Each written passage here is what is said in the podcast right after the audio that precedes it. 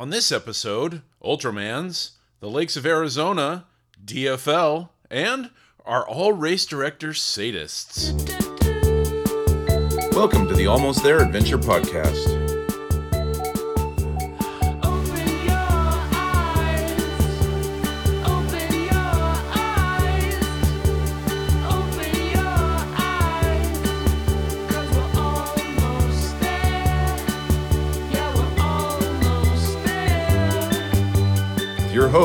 Severia Tilden, Jeff Hester, and Jason Fitzpatrick.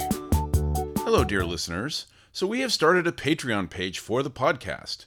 If you've never heard of Patreon, think of it as kind of like a tip jar. Basically, if you want to help us keep the lights on, now you can by subscribing to us on the page for a monthly sum. Now, this is totally optional, and of course, the show will still be free. We will have monthly gear giveaways for our subscribers starting at the end of August 2022, and possibly some more perks down the road. If you'd like to help out, just go to patreon.com forward slash ATAP.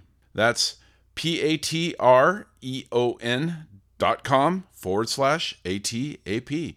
Thanks again. Here's the show. Hey everyone, and welcome to another episode of the Almost There Adventure podcast.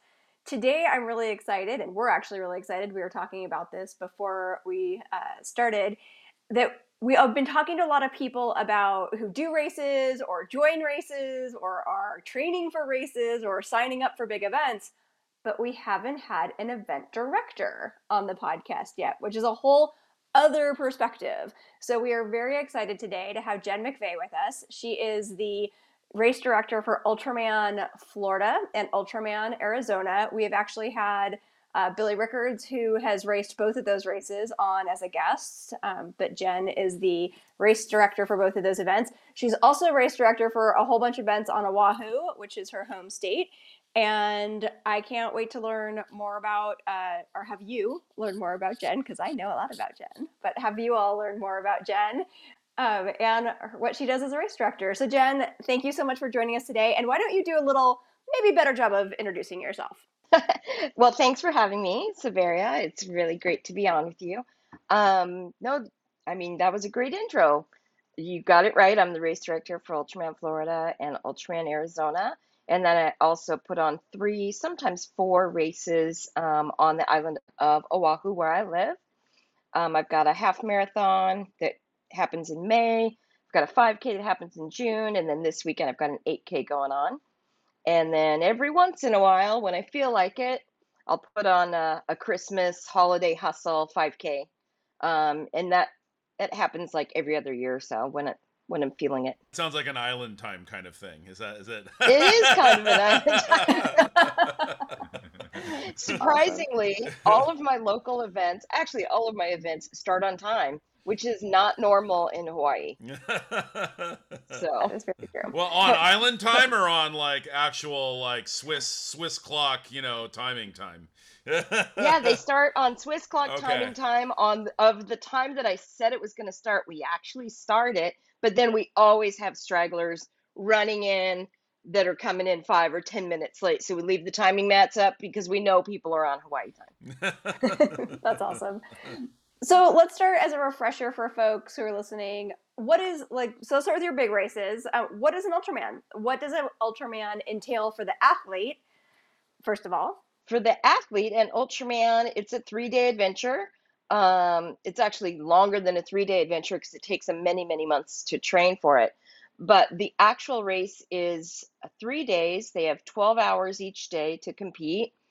Uh, the first day is a 10K swim followed by a 90 mile bike ride.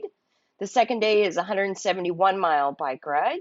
And the third day is a double marathon, so 52.4 miles, uh, which uh, most people walk a, at least a small portion of it. Some people walk a large portion of it, depending on how their first two days went. Uh, so for the athlete, it's it's a huge physical challenge, uh, it, it, as well as a mental challenge, just because you go to some really dark places uh, when you're doing that kind of mileage, and they have to pull themselves out of those dark places to get to the finish line. But to do that, they have a crew. Every athlete has a crew of at least two people, um, up to four or five people, and the, the crew is there to feed them, fill their bottles, make sure they're going the right way, not getting lost, and and generally just take care of them. And they're kind of like the right hand men and women that are going to help get them across that finish line. And Severia has crewed many times, and crewing is actually almost as hard as being an athlete sometimes. It's stressful. I don't know if it's as hard as being doing the athlete thing. Let me be clear, but it is definitely stressful. That there's no For question sure. on that. Well, well now that you've pressure. cru- now that you've crewed Severia, you have to do one. I mean, you have I- to if- compete now. That, now, know- now that now that you've done all this crewing and whatever, you know. When they come up with a uh, with a relay and all I have to do is the swim, I'm in. But it's that double You can do it. That, that's Yeah. the double marathon that just ain't happening. Hey Jen, I got a quick question about crews. Is it like mandatory that you have a crew? Do you have to have a crew? You have to have a crew. And so Um, like normally it's like at least two people or At least two people. Most people have three, some have four, um, but you have to have at least two minimum because there's no way you can carry all of your nutrition. There's no way you can carry all of the liquids that you need, all of the all of the bars and goos and regular food and um, and tubes and tires and pumps and all that stuff because it's not just about you know the the fuel that's going in the body but it's also about making sure that bike is working properly.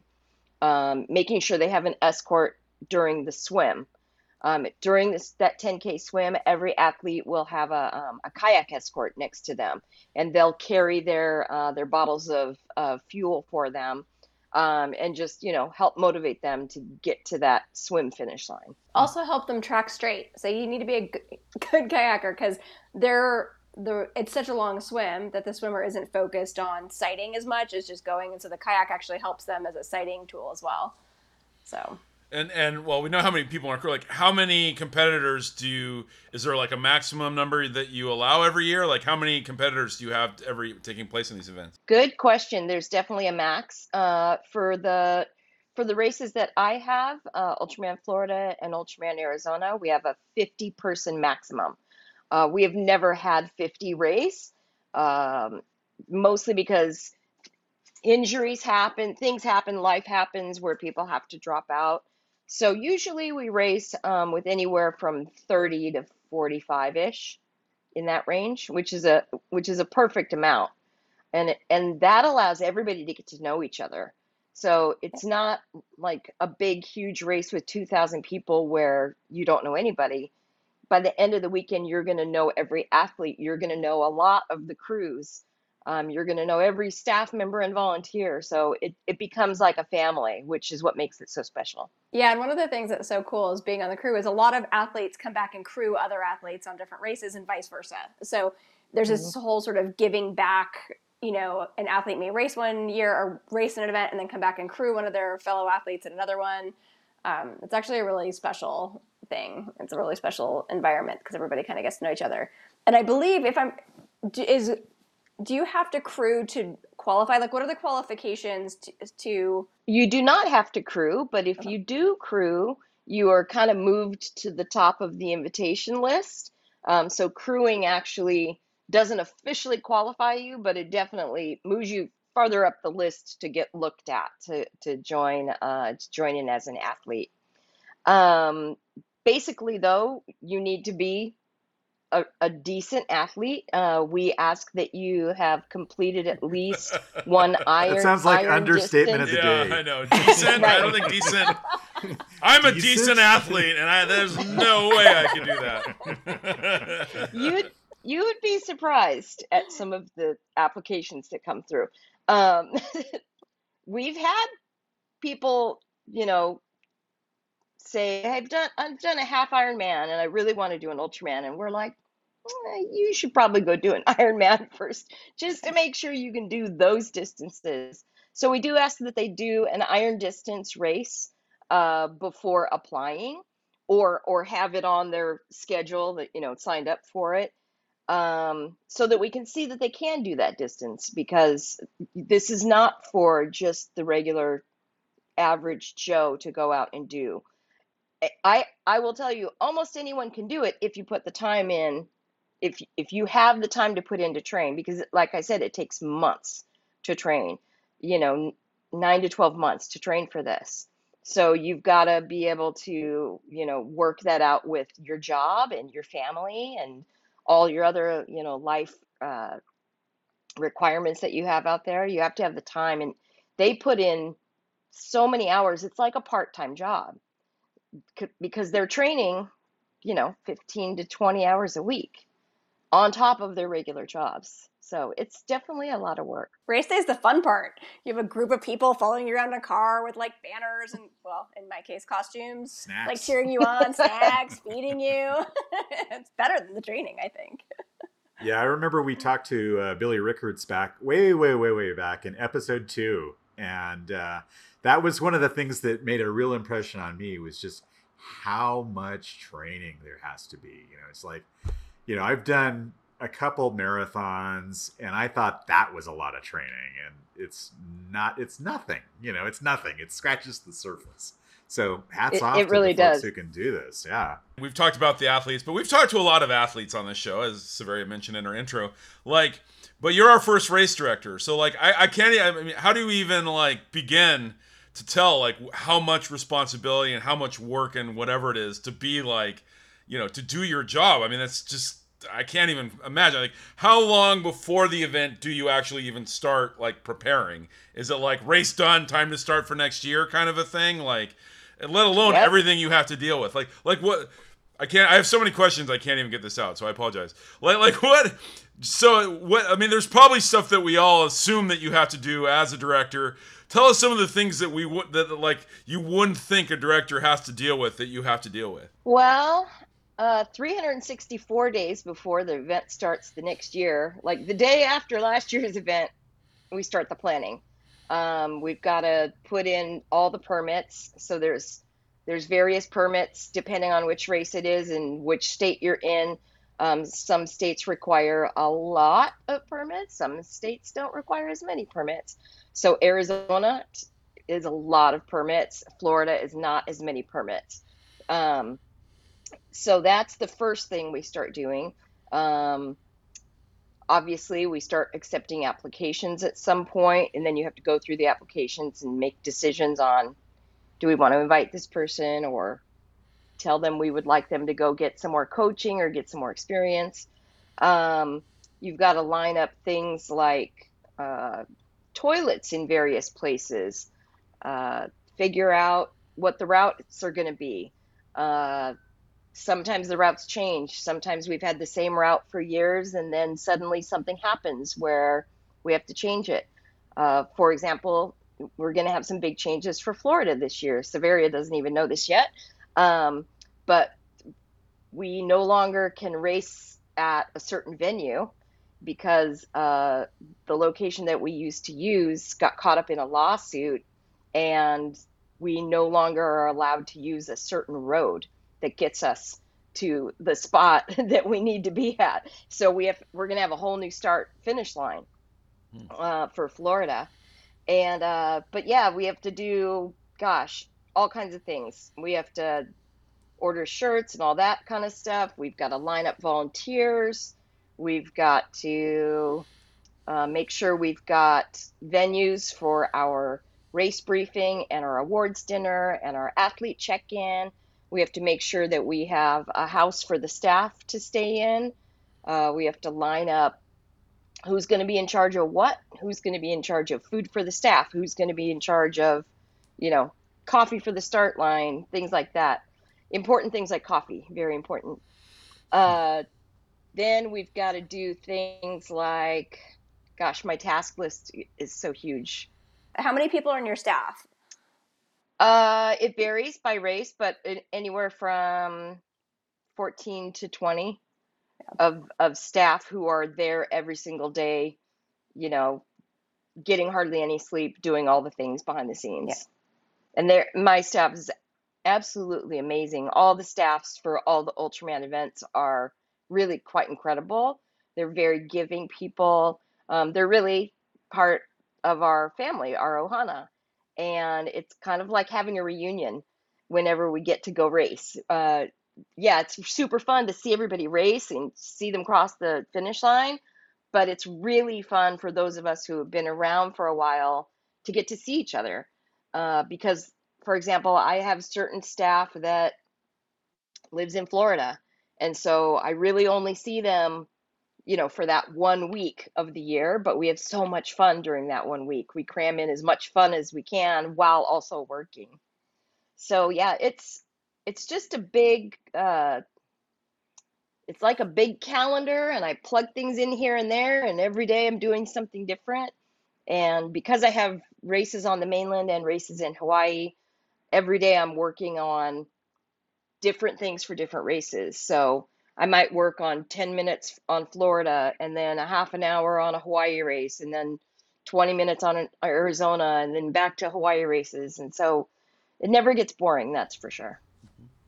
And and like, how did you get, get into this? Like, how did this become your life and, and your job? It is kind of weird, isn't it? I, I don't. Yeah.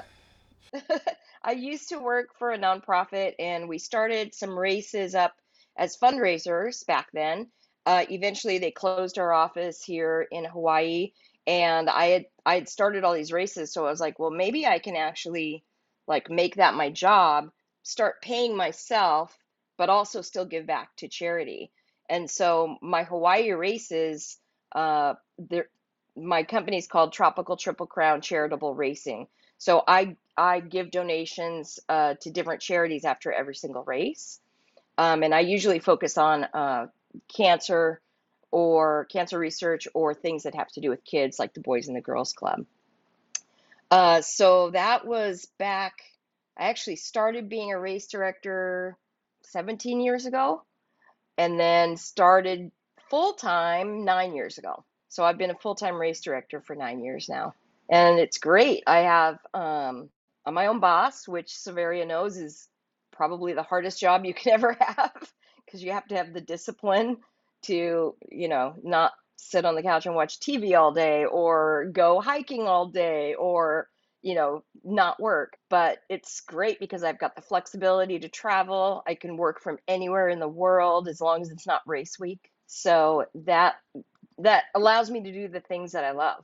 Well, it sounds like too you have sort of like, you know, easier, right? You're like 5K half marathon, which not easy, but whatever, and then you go all the way to Ultraman, but not really anything in between, right? Like like no marathons Yeah. or Ironman or even half Ironman. How did Yeah. What what is it that makes you like you know sort of bookend you know the the sort of uh, you know or be the bread on the sandwich of endurance uh, challenges?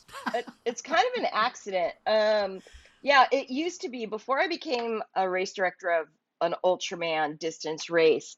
Um, my biggest race was a half marathon, which is not a long distance when you're in the ultra world, but it the most amount of people I had was 2,500 people, and so it, it was big in participants, which makes the job just a lot more stressful when you've got that many people. But now that I'm doing Ultraman, I just did my half marathon in May. I was like, oh my gosh, this is so easy. We're like, we're done in four hours, so that's easy, you know. So, so it's I actually really like having my smaller races in Hawaii because now I can crank those out. I still love them, and it's still really fun. But once I'm done with them, I'm literally home by noon and and on to the next event. Whereas with Ultraman, you're not home by noon. you're barely sleeping the whole the whole week. Um, but it's it's worth every second of it. I I love uh, what I do. Well, I don't know. uh, so maybe one of my other hosts and I are somewhat due for another half marathon. So, so yeah, you never know. I just did one. Well- I, I know, did a- I know, I just you're did not- one plus. I, I know, like, you're not bonus due. Points it was 14. I'm not due. I checked my box. Jeff and I were doing one a year there for a while, and, and we were doing them in all the national parks. But uh, I've never even been to Oh. Hawaii, so that that would be a good reason to go to Hawaii. Yeah, that would be a fun one. Yeah, go so go go to Hawaii. Yeah. Have you been to Hawaii yet, Memorial Jeff? Day weekend. I've not. I didn't think Jeff. Yeah, because we had talked. Neither of us had ever been to Hawaii. I remember that, and and What? whatever. Yeah. Yeah. No, I know. Oh. Yeah. I, I'm, I'm, for those who can't see our faces, I'm I- dumbfounded. I know. It just never. I We've don't been know a why. lot of places, just I we haven't know. been to Hawaii. Yeah. Yeah, I've been a lot of weird places, just not Hawaii. Well, mark your calendars for Yeah. Memorial Day weekend 2023. okay. Uh, Hibiscus Half Marathon. It is Memorial Day weekend every year, hmm so you don't have to work the next day because it's a holiday. And then, and that's a great weekend to be in Hawaii. Yeah. That, And if you really don't want to do a half marathon, that race also has a 15k and a five miler. How hilly is it? That, that, that's. Yeah. Do you go? yeah. Is Diamond Head involved or is Diamond Head not involved? Diamond Head is involved, but we don't go to the top of Diamond Head. Yeah. You go over the base of Diamond Head, but that is the the main hill in the race. But it, it it's mostly flat with a little bit of rollies in there. You could totally do it. Oh yeah. Well, the last one I did was like all uphill in the sand.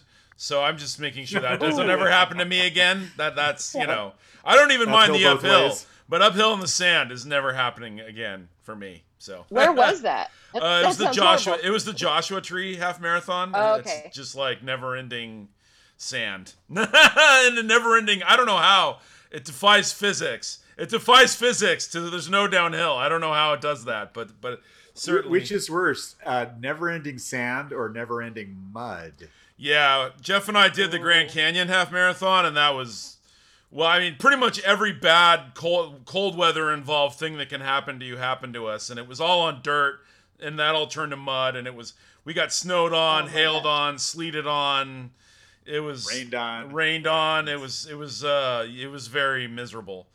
That was that, That was sounds tough. fun. Yeah. Yeah. That, that's, No. that mm. sounds like Bavarian. Was- I would love that. Yeah. No. They're shaking their heads I know, no. I yeah. I, I, I think the bummer with that one is I think that was the most fit I was for any of them too, and like I- you know I had like a pretty ambitious time goal and didn't even come close. I mean you couldn't even run, you know it was all mud, so you couldn't run. It was like you couldn't even walk, and some of that it was so slippery, so it was it was it was it was pretty miserable. But yeah, we it's But- now been two or three years since Jeff and I have done one, so or done one together at least. We've we've done them Yeah, independently, yeah, but yeah, we yeah. haven't. Uh, we did about what four years in a row. I think we we managed to make so, one yeah. happen. So you know maybe Well, okay, so Memorial Day weekend, 2023, on uh, Oahu. On Oahu, yeah. All right. Well, well, well I don't know. Look at we'll he's, Might have to- his little wheels are turning. Yeah, I don't know. I'll calm, I, I'll I might have it in me. You know. Yeah. I think Jeff is more overrunning than Severia and I, so that that might be part of why this is. I, I don't think Jeff ever. Jeff Jeff would, to his credit, he would just show up at most of these without having even what run like maybe done like ten miles of running to train. I mean, he's hiking, so he's getting the exercise in, but he he's not. I don't, yeah, Je- Jeff is not a fan. Well. I, I I ran, you know, like I ran, you know, through high school, you know, cross Yeah. country. I ran track and field, and uh, and then promptly stopped running. You know, like as soon as I graduated. It's like I've and I've run, you know, a couple, you know, long distance events and that sort of thing. Nothing ultra, and I just don't like it personally. you know, I like I love the event. You know, Yeah. like that's fun, but um, the training, eh, you know Yeah. And it's hard on your body and all Yeah. that. But you know, it's uh, er- different strokes for different folks. Yeah, well, my training started today. I got up at 5:30 to run this morning, so All right. Back well, I rode my Yeah. bike this yeah. morning After so two months, two months of no running, I, I, I am back on it with my friends. So, uh, Well, my Oahu events are very walker friendly, Oh, so okay. you Yeah. can walk it too. mhm. Uh, you're not going to get like yeah. you're going to get your medal. G- generally, my walk it. goal, generally my goal is to not walk. Although the last two I've done, I failed at that. Um, I almost we Jeff and I did the Teton one. I almost made it. I just something happened. Only like three quarters from the end, I just something I blew up like that close probably to the because end. you won't. It's probably Yeah. because you weren't walking in the I beginning. know, probably because I didn't stop and I didn't walk. Yeah. But like literally, I'm like I was so close, and then I just like exploded and, and had to walk on and off for that that last bit. But um, yeah, and then that I, I my shin splints got so bad running uphill in the sand, I had to walk the last two or three miles of that Joshua Tree one, which I hated, but it was too painful to keep going. So So I want to do some of those national park ones. they're Yeah, great. that would be awesome. They're fantastic. Honestly, they do a really good job. Um, Severia, let's put that on our Yep. list. Okay. do Jen and I, Jen and I are making lists. That's awesome. we, we are making so, so speaking speaking of walking half marathons, I got to share just a short story about my wife Joan, uh, because I talked her into doing the Hollywood half marathon with me when we were living in LA. And I, you know, the way that I talked her into, because she doesn't run either because of her knees and all of that, and I'm like, well, you we can walk it. All you have to do is finish within the certain time frame. You know, stay ahead of the sag wagon, and we can totally do that. You know, and she's like, all right, you know, why not? You know, and so we walked, we walked, we stayed, and we were not last by a long shot. There were plenty of people behind us, and even people who were like, you know, kind of like jogging, you know, sort of, and we're walking past them. And uh, anyhow, we get to the last turn. I forget where it was. It was like we're coming in on Hollywood Boulevard or something, and there was a the finish line was around the corner and like half a block down. And we're together the whole time, talking and having a great time. And she hits the corner and just goes into a full on sprint to the finish line. I go, "What are you doing?" She's she's like, you. "Oh, I don't know what you're talking about. I've been running the whole time." I love her. so she beat me across the finish line and had Oh. a great photo too. You know that awesome photo at the finish line. and you're like, what? Yeah. so so. I obviously there are plenty of places f- to do the swimming portion of that, which you need a lot of water on in Florida. But where where do you do that much swimming in like Arizona? I mean, like Lake Powell. I don't really know it that well, I guess, but it's it's landlocked. I know. So where is the water where you can do that much swimming in uh, in Arizona? Uh, there actually are a lot of lakes around the Phoenix area. Oh, okay. Uh, the one that we were in was called Lake Pleasant. It's at the north end of the valley. Uh, but unfortunately, about a beautiful. half an Oh, hour. yeah? Okay. It, it is really beautiful. But on the day of our swim this year, this was our inaugural inaugural race. Um, Lake Pleasant was not pleasant on the day of our swim. oh no. It was perfect. It was perfect when they went in the water, and within a half an hour, the winds kicked up, and we were having like 40 mile an hour wind gusts, and it it turned into the ocean. It was crazy, and our kayakers were having a hard time, and our boat was having a hard time, and there were athletes having a hard time. So we had to call a swim about a half an hour in and pull Oh. everybody out of the water. It turned more, in, it almost turned into a rescue mission. now is this a natural lake or is this or is this man made? Um, man-made. Okay. Oh yeah. Now I- I'm looking at pictures online. now I see the dam. Okay. Yeah. Yeah. Yeah, It's, it's, pretty though. beautiful though. It's really beautiful. Oh, nice. Yeah. No, And no. it would have yeah, been no. so Yeah. pretty if they had done the whole thing, like you went out across the lake and like I- I mean, just it was a, it's a beautiful setting Mm-hmm. for a swim when there is not 40 mile per hour winds. Yeah. Ooh. The Yeah. funny thing is that every other day that week, everyone was going to the lake every day to go do practice swims, and it was beautiful, and everyone was having a great time. The water was cold. Everyone was worried about the it- it- cold for sure. They were super worried about the cold, and then it turns out the cold was not the problem. Yeah. Wow. So, yeah. And then they got on their bikes and then they got to ride their bikes with those kinds of headwinds. Mm-hmm. Oh. Yeah, It was Yeah. fun. fun. Yeah. Yeah. Well, yeah, sure. The the weather is, you know, one of the the actors in the play that is the ultra event, right? Yeah. And, and what month Yep. is that? What month do you do the Arizona one? March. March. Okay. Yeah. So yeah, I was gonna say you could do it in August or July, but that people would die. Right. Oh Yeah, yeah. We really, we really Yeah. can't go much later than we are because it starts getting into the 90s in April, and Yeah. so Yeah. Then it then it becomes the last man standing. you know? Yeah. Literally. Yeah, so, So we have to weigh the balance of cold water versus hot air temperatures. Yeah. And it's like, okay, cold water wins. Put on your wetsuit, put Yeah. on your booties. So you have the so you have the two Ultramans, and then you have your three um, three to four races on Oahu. Do you have any plans to add any more to your to your docket, to your calendar? To my agenda, yeah. uh, not right this second. Um, I was going to be putting on a backyard ultra, uh, related to the Big's backyard that you might be familiar with. Um, but we couldn't find a venue here on the island, so Okay. that's that's still in the back of my mind. You know, trying to get a place where we could do that. Um, and that's a really interesting, weird event. that would be a very very small event, but I think it'd be fun. And that's the one mile loop, Um, last man standing, right? uh, it's actually a 4.167 4.167 mile loop. Okay. Um, and it has to be 4.167. Yeah. It's a it's a Laz thing. Yeah.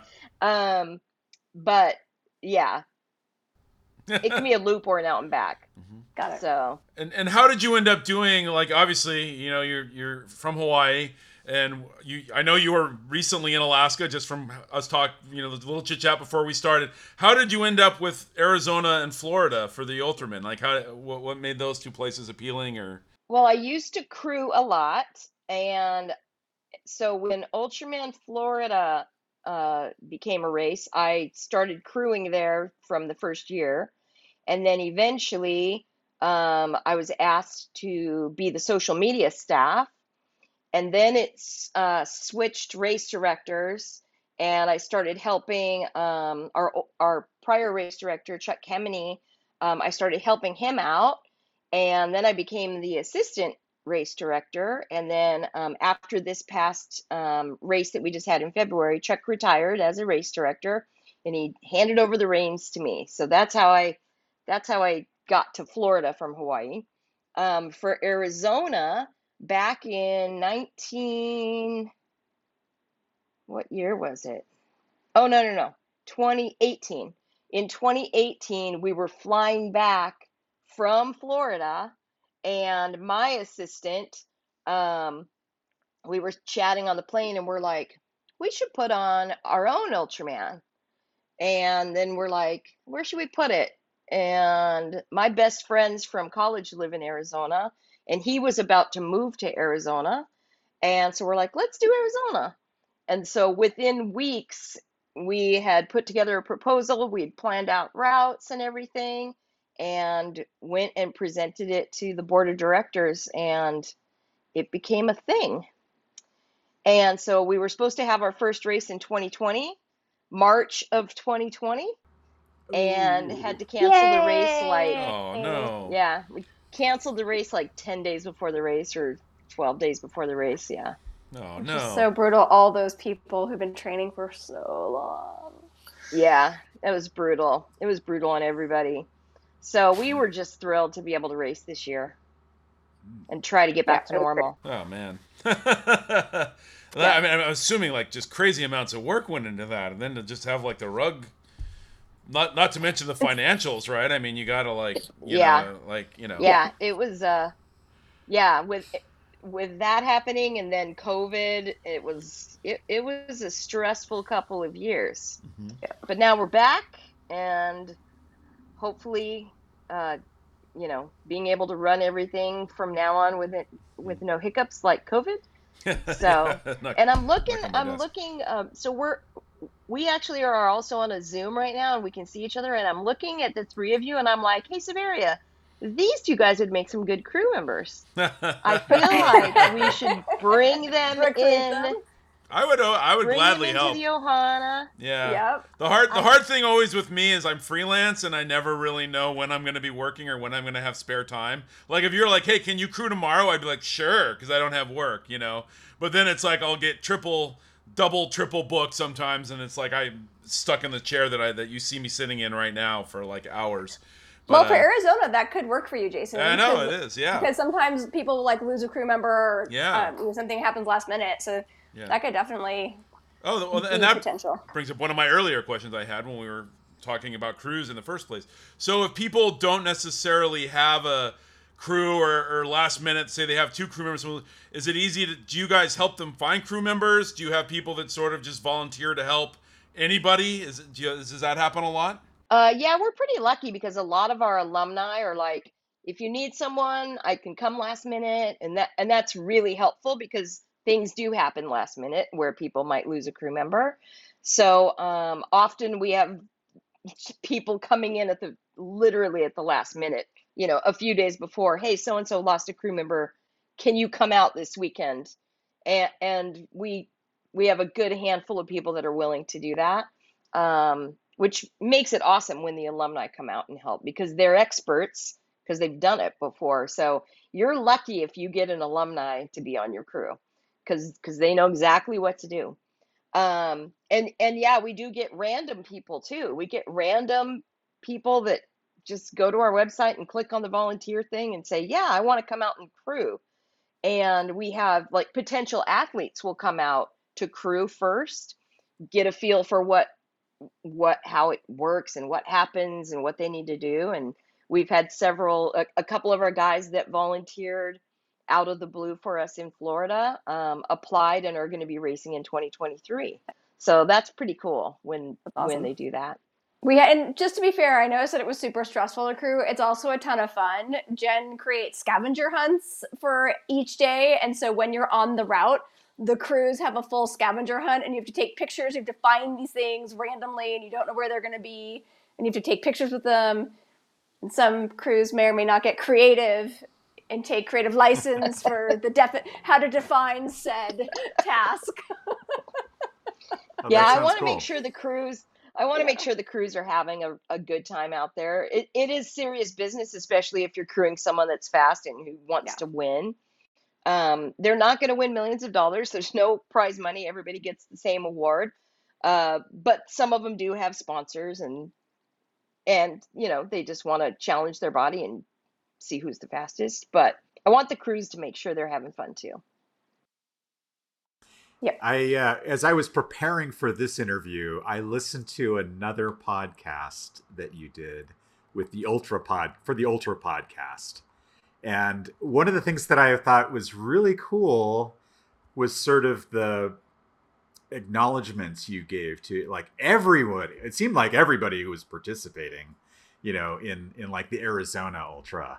And uh, um it made it ga- gave me a sense and you can tell me if i'm on you know on the on the nose or not but um gave me a sense that there you know like really is a tight knit community and like everybody knows everyone else and um i thought that's really cool i like i loved how you were able to do that and like knew who the people were and like their background and their little their strange little hobbies or past lives and all of that and uh i thought that was pretty cool is that kind of like what it's like in the ultra community That is all Jen. Aw, thanks, Severia. Um, Yeah. I want people to feel welcome. Um, it was easy with Arizona because more than half the field was alumni because it was a first year event and the alumni wanted to come out. So that was the most alumni like that we have, unless they're unless they're doing Ultraman World Championships in Kona, which is all alumni. Um, but for Florida and Arizona, I want people to feel welcome. I want them to feel like we are part of their family and we are there to help them. Um, yes, it is competitive, especially at the front of the pack, but everybody is out there to help everybody else. Um, so if someone gets a flat and their crew is too far away, another team can help them. Another crew can help them. If someone, you know, runs out of a certain liquid or fuel or or ice or whatever, they're all out there to help each other.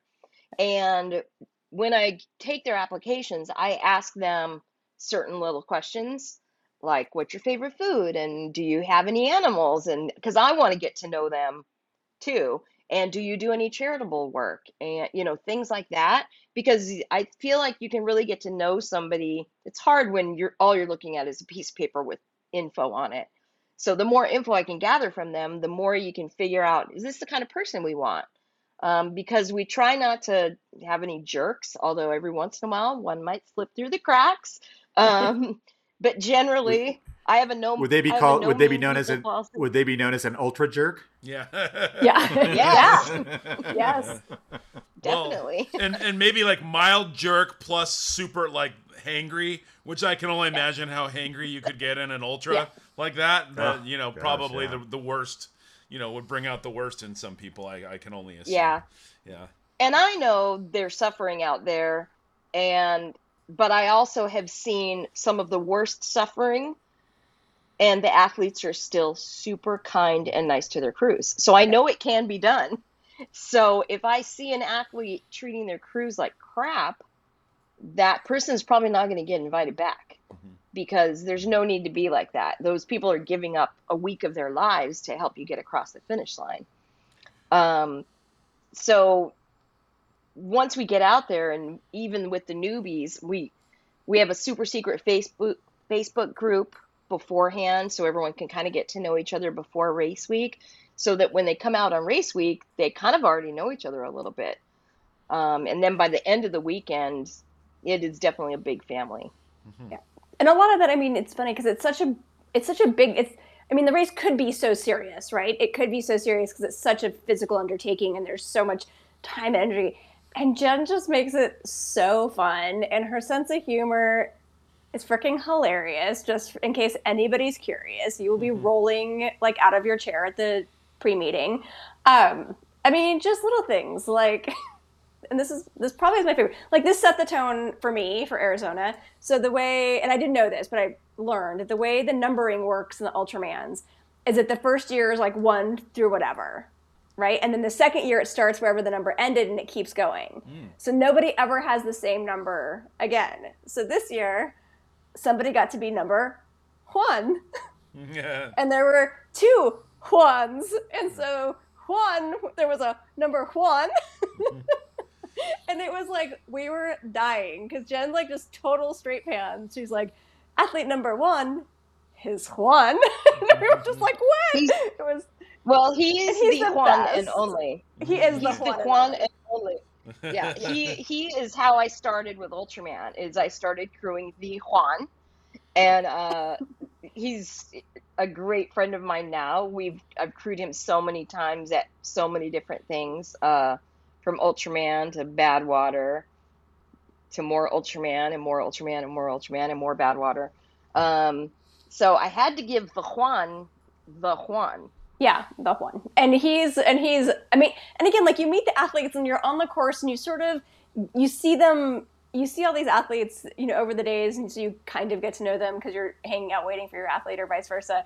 And he was hilarious because Jen, in some sick, sick decision, decided to have the big climb of the double marathon at mile 42. So at like mile 42, mm-hmm. They head up, up, up, up, up, up, up, up into the mountains. Like how how? I forgot what the elevation for that climb was. It's pretty steep. Mm-hmm. I don't know. yeah, know. it's pretty steep. It's I don't know. Sorry. But so we saw Juan, so we saw Juan coming down, and he's like running down. And we're like, Juan, how you know how are you doing? And he goes, "That was beautiful, but unnecessary." well, I actually want to know, Jen, and you tell me, are all of you sadists? Like, are all race directors just like a little bit sadist? Like, I've done one marathon. so. It was the LA marathon, and I did it like forever ago. But I remember like there were like three uh, finished in downtown LA. They've changed it now. There were like Yeah. three like twenty percent plus like. They weren't long hills, but I mean, you know, when your legs are locked up and you got to run up like a 20% grade, you know, all those old steep hills around downtown LA. It was just brutal. And those were all within like the last three miles of it, you know. Like Oh, everyone was dying. you know, you're like, what why would you do that? You know? Well, um, I'm on the staff for the Hurt 100, which is which is one of the most difficult 100 milers. yeah. And the motto for Hurt is we wouldn't want it to be easy. So Yeah. that's kind of my motto too. Uh, I'm not going to give them a flat double marathon. It's Ultraman. It's Ultra. ultra. Come on. It's ultra. It's gotta be You ultra. Can make it ultra. Yeah, so we're gonna have fun doing it. Oh my gosh, so much fun. Um, yeah. So a little bit more about Ultraman. So how many Ultramans are there? So you have your race director for two. How many are there total? And you've mentioned the board a couple times. Can you tell us about that and how that works? Yeah, the board is um, the board of directors is basically Ohana Loa. That's the company that owns the Ultraman brand. Got it. Um, there are three feeder races. They're basically qualifiers for Ultraman World Championships. Ultraman World Championships takes place over Thanksgiving weekend every year, which is a that's a really fun Thanksgiving uh, because it's all alumni. We know almost all the crews. It's it's a great way to spend Thanksgiving, and it's interesting because you know half or more than half of the field are international athletes for that one and so they those international athletes totally embrace our Thanksgiving dinner. we'll go. Uh, we have a race briefing in the morning, kind of like a Thanksgiving breakfast. But then uh, a lot of us will go have Thanksgiving dinner at some of the local restaurants and and they'll eat all of our American things for Thanksgiving. Um, so that's that's the one that everyone strives to get to is Ultraman World Championships. And then we've got Ultraman Florida, Ultraman Arizona, and we also have Ultraman Canada, which takes place actually in a couple weeks up in Penticton, um, which is a beautiful area. Um, I, I actually think they used to have Ironman there, and I think they're bringing it back to Penticton. That was my So my first gorgeous. Iron Man. My first Iron, Iron Man was in Penticton in 2006. Oh, really? Is that Yep. in, Oh my gosh, in I didn't know that. BC or, or is. Alberta? Yeah, it's BC. It's sort of north. It's Yeah. kind of almost straight north of Spokane, Washington, kind of. Okay, Yeah. So yeah, it's it's gorgeous. must be. That's It's exciting. pretty and it that is a very challenging course. So um, I feel like my course is preparing everybody for Canada because Canada's course is, is very difficult and but absolutely gorgeous. Um, I was able to go up there and and uh, work on the staff a few years ago, and it was fantastic. Uh, that whole course is amazing. So, so you mentioned invites. How many, and you said you have to say 30, 40 people. How many requests do you get to be invited? If you have to be invited, do you get more than 50 people requesting to, or, you know, asking for invites and then you just only accept a certain number? How does that work? Usually, in a non-COVID world, we would get anywhere from 70 to 80 applications and would would have to pare it down to 50. Okay. Um, this year, we're not getting as many as as we usually get. Um, I don't know if that's because people are just getting back to Ironmans now because we had such a long time of no racing. So so we're definitely not going to be at 50 for our 2023 races. I think we'll end up between 30 and 40 for those. yeah. But yeah, it does make it difficult when we're getting a lot of applications because you're like, you want to invite everybody, Yeah. but you can't invite everybody. Yeah. So And they get there's international. There was a number of South American athletes this year. Uh, the woman who won who won the women's division or the women's race was from Brazil, correct? Yeah. correct. hmm Yeah. Yep. Yeah. Usually, usually we have quite a few uh, international athletes, but COVID changed everything because of their country's flying restrictions and COVID restrictions and all that jazz. So um, we have a lot of people that rolled. We get we gave them a choice to roll to 2022 or 2023. Mhm. So for 2023, we're still going to have a lot of people who um, who are international who weren't able to come uh, for this year. But hopefully, we'll get back to normal by 2024. I'm hoping everything's back to normal. And I hate to ask this, but I kind of feel like I have to. Like, obviously, all the logistics, all of, it's got to be pretty expensive to do one of these things. Like, what does it cost to enter uh, an Ultraman? Um, it depends on which one you're applying to, but generally, it's anywhere from about 1800 to all the way up to 21 or 2200. That covers a lot, though. Oh yeah, no, absolutely, yeah. I mean, it would have yeah, to be. we. Tr- I mean, know. yeah, we try to keep it, you know, as affordable as possible. I know some of these people are paying nine hundred dollars for a one day Ironman race, which you know is, but that's they're putting on gigantic races and stuff. But yeah, we try to keep it as low as possible, um, but still be able to put on a, stellar event for them. Well, no, honestly, you look at the safety issues, the all the land, the permits and stuff you got to do. I mean, how could you not have it be that you know in that price range? You know, there's Yeah, and that no- includes like the race brunch for you and you and you know some of your crew. That includes the the dinner, the awards dinner at the end. You know, there's o- other things beyond just the race that go into that as well. So when are you guys signing up? Yeah, no, yeah. Uh, the half, the half is honestly very appealing to me. I, I, you, know, I might, uh, you never know. You might, you might see me in Memorial Day next year. We'll see. That's more likely. Okay, yeah, that'd be great. Honestly. Yeah. Yeah. That'd be great. How, how many, how many people do that every year? What? That's a, I'm assuming a much bigger event with much more people. Yeah, usually usually around eighteen hundred to two thousand. Um, this year numbers were down. We were just under a thousand because Mhm. this was the first year back. Um, Sure. Hawaii was very very locked down, Yeah. much more locked down than the rest of the country. Um, Well, So Florida and Arizona are- in particular, right? Yeah. yeah, yeah, It- it's completely the opposite. Yeah. yeah, it was really weird to travel back and forth from home to Florida and Arizona because those those states were wide open, you know, no social distancing, no masks. Yeah. Meanwhile, we're back here all still locked down in our houses, and it's Yeah. like this. This is crazy. Yeah. So when um so w- for next year, when is uh, Florida and when is do you have when is Florida on the calendar and when is Arizona? Florida is always the second weekend of February, and it usually coincides with Valentine's Day.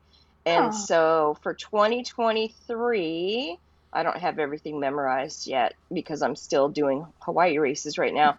Uh, for 2023, Florida is February 10th, 11th, 12th. And then Arizona is March 17, 18, 19. So we pushed Arizona back by one week uh, to try to have a little less wind on that lake, hopefully. Uh, so we'll see what happens. Maybe the maybe the water will warm up one or two degrees with that extra week. It's amazing how fast those lakes warm up once that sun starts hitting them. Sure. Yeah. Well, there might be less water in it too, you know, with the drought and whatever. Oh, yeah. Yeah. So Yeah. it might warm up easier in For sure. because So of that. Jen, what like what um, recommendations or what inspiration would you give somebody who, you know, is maybe already an adventure athlete, ult- an ultra athlete who wants to add something like an Ultraman or try something out? I mean, aside from the like, well, go do an Ironman, like I don't know, like what sort of inspiration would you give them Um, gosh. or motivation? I don't know. I, I, I well, I love adventure athletes. Um, when an application comes in that has something different and kind of weird on it, like I gravitate toward those people and I want to invite them. Um, so, you know, during COVID, we were allowing when we first were starting to think we're going to race again for the newbies. There were no Ironman races for them to do because everything was canceled. And so we were having everybody do your own Ironman, do your Ironman at home, like a virtual Ironman. And they would have to, you know, show us proof of of their distances to show that they could do the distances. And uh, and I also told people put everything down in that application. Put all your ultra stuff, you know, like Severia just went and climbed a crazy mountain. That was crazy, Severia. I, s- I watched videos and mm-hmm. like I would invite you to do an Ultraman Severia based on that race. Because that was just has- crazy. You have to. You, you've been invited, Severia. You have to Well- now. You have no. well, I mean, I'll tell you what. I will crew for you. Jeff and I will crew for you. Yeah, we We're will both crew for We you. We will both yeah. crew for you. yeah, like I said, I, I love crewing, happy to relay. But actually, Yeah. that's a that race is a good example of the Ohana, right, of the family. So on Facebook, because now I'm friends with some of the ultra athletes, Keith Kennedy, who is an Ultraman athlete who I met in Arizona, and we met because he was just sort of just ahead enough of our athlete that we kept seeing him. So we kept cheering him on and seeing him and his crew and cheering him on and seeing him and his crew. And our athlete had done some warm up rides with him before the race. And Keith Kennedy, see, this is the difference between me and the person who actually does the Ultraman. So Keith, who's done the Ultraman at Broken Arrow, did the 1K challenge on Friday. So the vertical 1K challenge on Friday. He did the 52K on Saturday. And then just to round out the weekend for the Triple Crown, he did the 26K, which I did. Um, and there's a cute picture um, of me at the starting line. It looks like I'm kind of like looking up and like like excited and like I'm smiling, like I'm ready to go. And what you can't see is if you look closely at the picture, there's just a hand that's pointing up, and it's Keith behind another person. He and he's saying, and then you just climb from the second aid station to the third aid station straight up with your hands and feet. I'm like,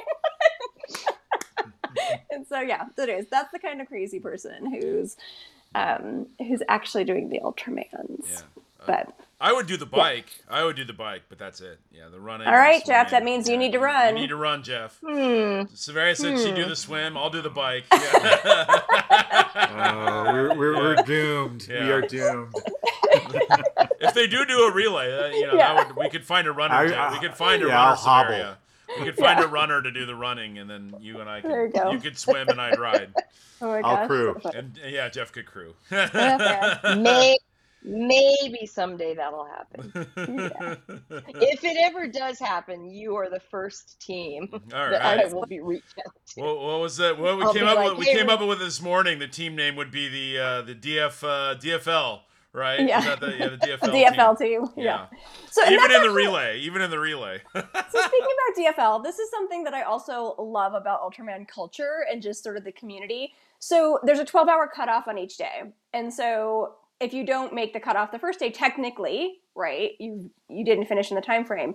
But they allow the athletes, they know that the athletes have put in all the time, all the work, everything to get there. Their crews have traveled. And so the athlete can keep participating. So even if they miss the cutoff, they can show up at the starting line the next day, keep going, you know, because maybe they had a bad day or whatever, and they get to finish the race. And even though they're not an they're not like an official finisher, their name still gets read at the banquet. They are still they still finish the race. Like it's one of the things that I think is so cool and says a lot about the kind of culture and the ohana, right? And that family thing and just sort of the love and respect of the athletes and what they've put in to get there. And it's, so it's so I don't know. There's a lot of great, great, great things about the races.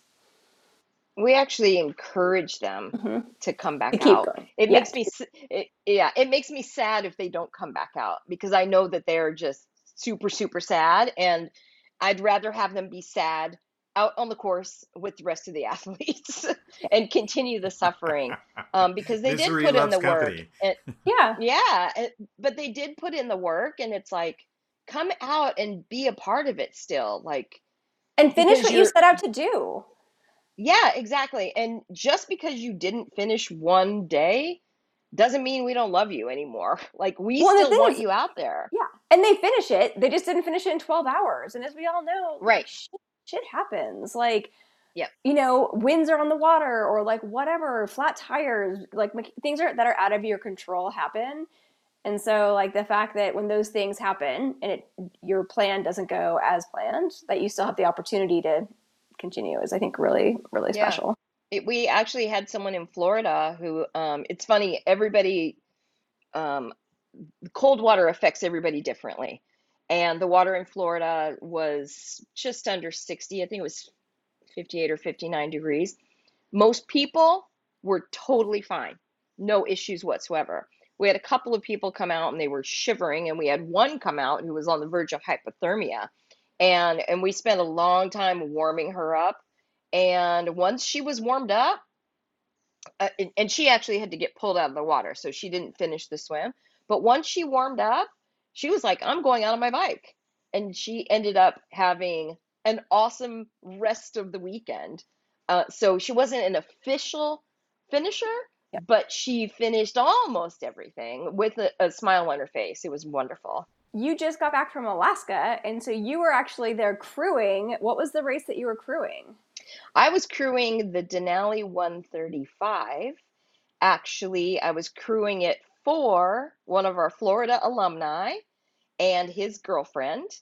And I was crewing it with uh, one of our athletes slash staff members, uh, Jeremy Howard, also known as Rec. And uh, so Jeremy and I crewed uh, Tim and his girlfriend Kat for 135 miles across the Denali Highway in Alaska.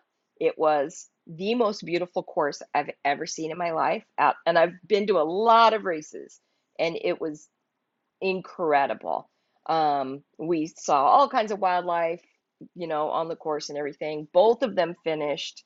It was a super, super small race, uh, but very, very difficult. A lot of climbing. But what's really cool is uh, is that it's light because we do it. They do it on the solstice, and so the sun just barely dipped down around midnight, and then came right back up at about 3 a.m.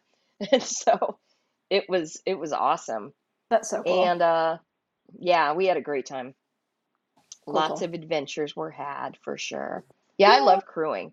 I don't crew as much as I used to because now I'm on the staff end of a lot of things, but whenever I get the opportunity, I love crewing still. Yeah. Thank you so much for joining us today. It's so much fun to get the opposite perspective of everything that goes into some of these adventures that people do. Um, so thank you for sharing your event director perspective, sharing the ohana and the love and um, like I said, if you could ever do one of Jen's races, I highly recommend it because she's just an amazing human. Um, and her her uh, energy and the vibe and the community that she brings to her events is super special. Yeah. And honestly, just thanks to you and all the other race directors, because I mean, Yeah. it's, you know, I've never done yours specifically, but all the ones I've done, I mean, you know, I, the amount of work that goes into it is great. So you know, you know, I'm sure I'll, I'll thank you on behalf of the athletes that have done yours that have, you know, and, and in exchange for them, hopefully someday thanking the ones for the ones I've done that you didn't organize. So you know, Thank you. but it's a, it's a great, uh, you're saints, all of you, for sure. Thank you. And I'm marking on my calendar Memorial Day weekend, Yeah. uh, 2023. Here we go. Yeah. yeah, I, I would love to give you guys comped entries. So if you're really going to Oh, come out, yeah. for sure, let me know. yeah. I, Save you a few bucks. Save you a few bucks so you can buy some extra Mai Tais, maybe. yeah. Yeah. Okay. Yeah. Cool. And then Jen, where um, for people who are interested in learning more about your races, where can people find find you online? Uh, our website, ultramanflorida.com and ultramanarizona.com. Great. Thanks so much for coming on, Jen. It was it was great talking to you. Thanks, you guys. Thanks for having me. It was really fun. Well, that's going to do it for us. Please make sure to subscribe to us wherever you get your podcast and follow us on social media. On Instagram at almost there underscore AP or the Almost There Adventure podcast on Facebook. If you'd like to support us financially, you can subscribe to our Patreon. Just go to patreon.com forward slash ATAP. You can find Severia at Adventure Us Women, that's Adventure US Women, Jeff at The SoCal Hiker, or me at The Mirror Project. Our title track, Almost There, is performed by Opus Orange and is provided courtesy of Emoto. For more about this episode and all of our others, make sure to check out the show notes on our website, almostthereadventurepodcast.com. On the next episode, we talk to cyclist and adventurer Gary Chrisman. As always, thanks for listening.